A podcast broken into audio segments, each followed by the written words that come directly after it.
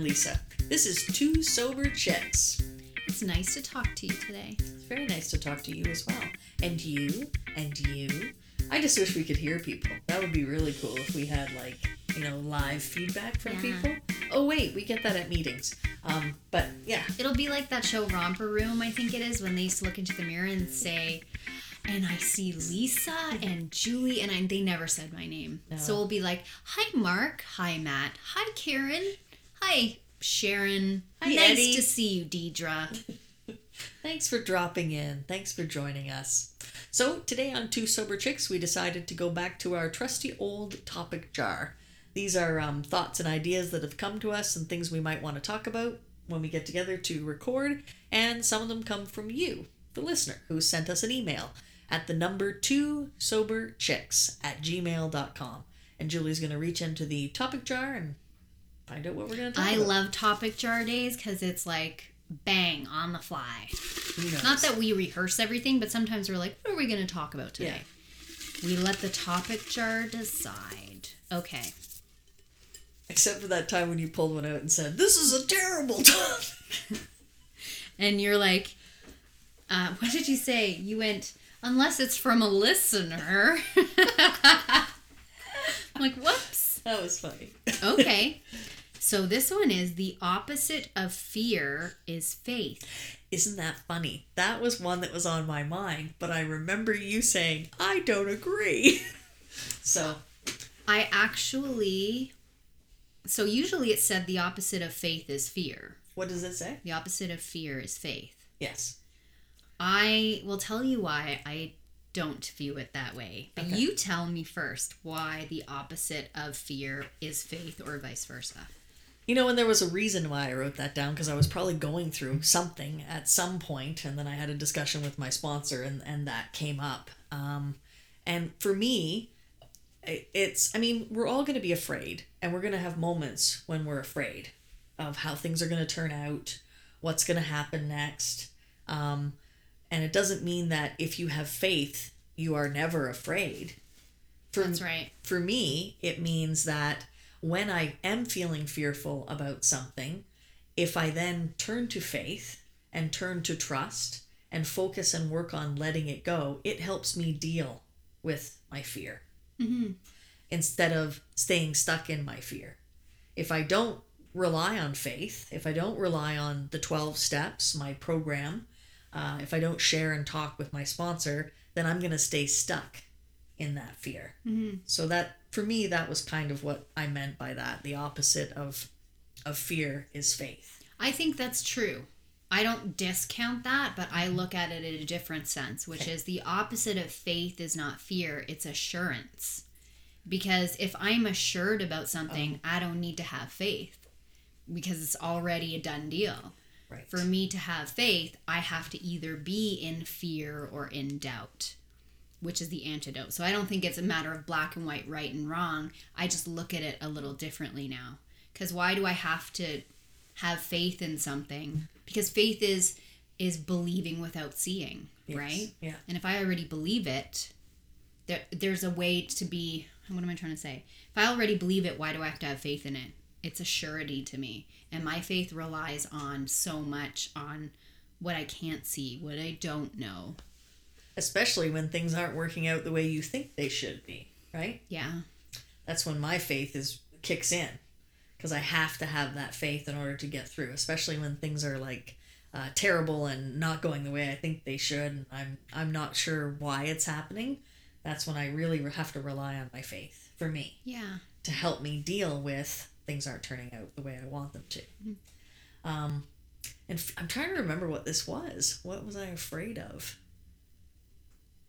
Anyway, I think also though it's okay to not have faith. Like I was speaking with a woman this weekend who wa- was depressed and couldn't get out of bed. Mm.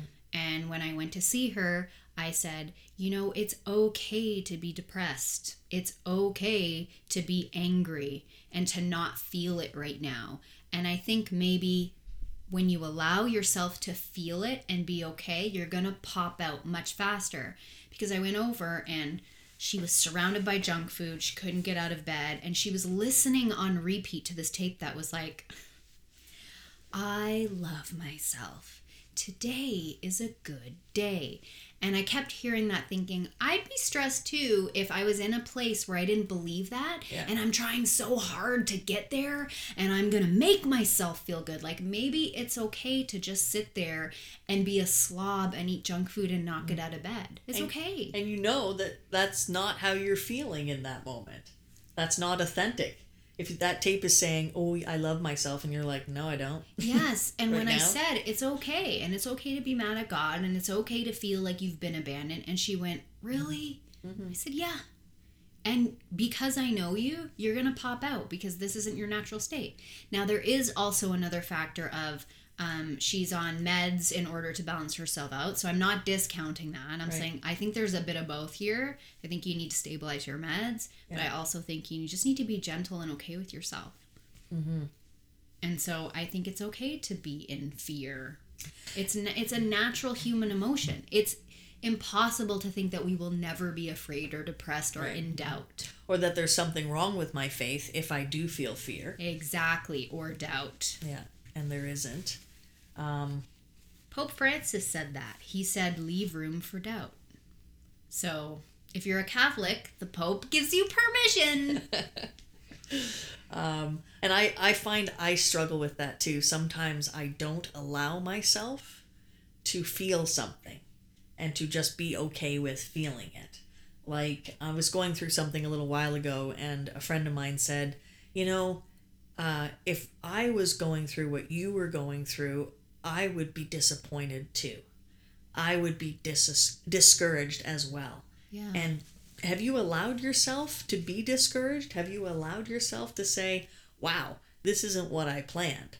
You know, I didn't see my life going this way. And I thought, no, I had that thought and then I pushed it down and uh, Yeah. and denied that feeling.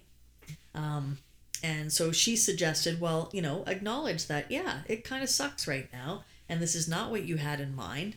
But then, then you go back and you use the 12 steps and you use your program to deal with the situation. But you are human and you are allowed to say, fuck, this hurts right now. yes. This sucks. I don't like this situation. Yes. I think the more we deny a, a natural part of us, which is feelings, and we've talked about this before in another podcast, mm-hmm. there's a difference between like feelings ruling your life Right. and distracting you and clouding your good sense. And then there's natural human emotion that is okay to feel and sit in and deal with and accept.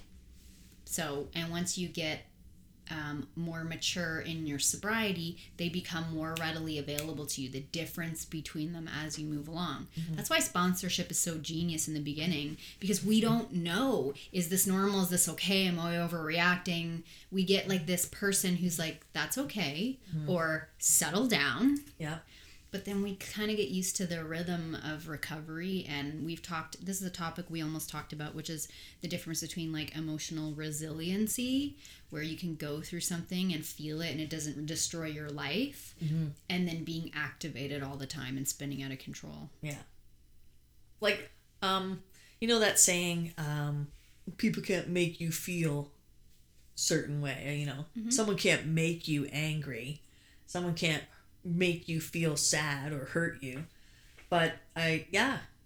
They can affect you. it can affect me. If someone says something horrific to me, uh, it can certainly affect me. Um, it's up to me and my emotional resiliency to then take that and go, wow, yeah, that hurt. Why did that hurt? What did that trigger in me? Is there a part of me that believes what they said? Oh, maybe I need to look at that. Maybe I need to work on that. Or, that really hurt. That was unkind. Maybe I need to adjust my relationship with that person. Maybe that's not somebody that I want to have in my life. So then it's good information. yeah. Um, but the resiliency part comes into then saying, but I'm not going to let this keep me down for long. I'm not going to let this affect me. I'm not going to then turn around and, you know, um, go into a fit or a sulk or stay in bed all day and not allow myself to, you know, get better. Yeah, Does that make sense? absolutely. Okay. I'll usually allow myself if something's really plaguing me, it's okay for me to feel it. I'll for a day, say. Yeah. And I know that feelings are transient and they move and shift. So I know eventually the sting of an insult or the anger at something just happened is not going to have the same force in 8 or 10 or 24 hours than it did in that moment. And so I let myself feel it. This just made me think of how much of a drama queen I was when I was active in addiction. You know that the the things that I used to say like uh, I'm never I'm never gonna love again Yeah, I know. or I'm not good enough. Nothing I ever do is good enough. Like these absolute statements. Never, ever, Always. always. Yes. And uh, that's something that's changed in sobriety. And I loved what you just said there about these emotions are transient and they're going to change. It's a it's a saying that we've heard in the rooms a lot, you know? Are you feeling really shitty? Don't worry. That feeling will change. Or you're feeling really good? Don't worry. That feeling will change. Yeah. You know, it's ebbs and flows, just like life. And we just have to hang on Yeah. and enjoy the ride and share it with other people. Yeah. That's sometimes the best medicine. It's like, you know, sharing with another person and then having that person who is an alcoholic say, Oh, yes, I get that. I've felt that way too. I think it's one of the, the greatest um, tools that I've tapped into with sponsorship um, is being able to relate to my sponsee, whether you know we're we're not the same length of sobriety, but I can remember when I can tap in and say, I get it. I get why you want to react and you want to write that email right away. But let's not do that because we know better today, and what we don't want is to have to make an amends. Yeah. And I get it. That was not a nice thing that that person said or did. But let's just take a breath and take a pause. That's not something that I used to be able to do. Mm-hmm. But um, I guess what I'm saying is I can still relate to those instant feelings because I still have those instant feelings. Yeah. When somebody hurts me, my instant feeling is I want to protect and I want to hurt back. But if I'm, you know, uh, doing okay that day, then that's not going to be my my uh, automatic reaction. Yeah. I'm going to think it, maybe I'm going to feel it, but I'm not going to act on it. I'm going to take a pause. I'm going to take a break. I'm going to take a breath. That's what we learn. Yeah. We learn in the pause. Learn in the pause. That's the, one of the best things about recovery. All right. All right. That was a great topic. That was a great topic, Lisa. Thank you for mm. putting that in the jar. Love that topic jar. If you have a topic for us, please email us the number two soberchicks at gmail.com. Thanks for joining us again on Two Sober Chicks. I'm Lisa. I'm Julie. Have a great 24.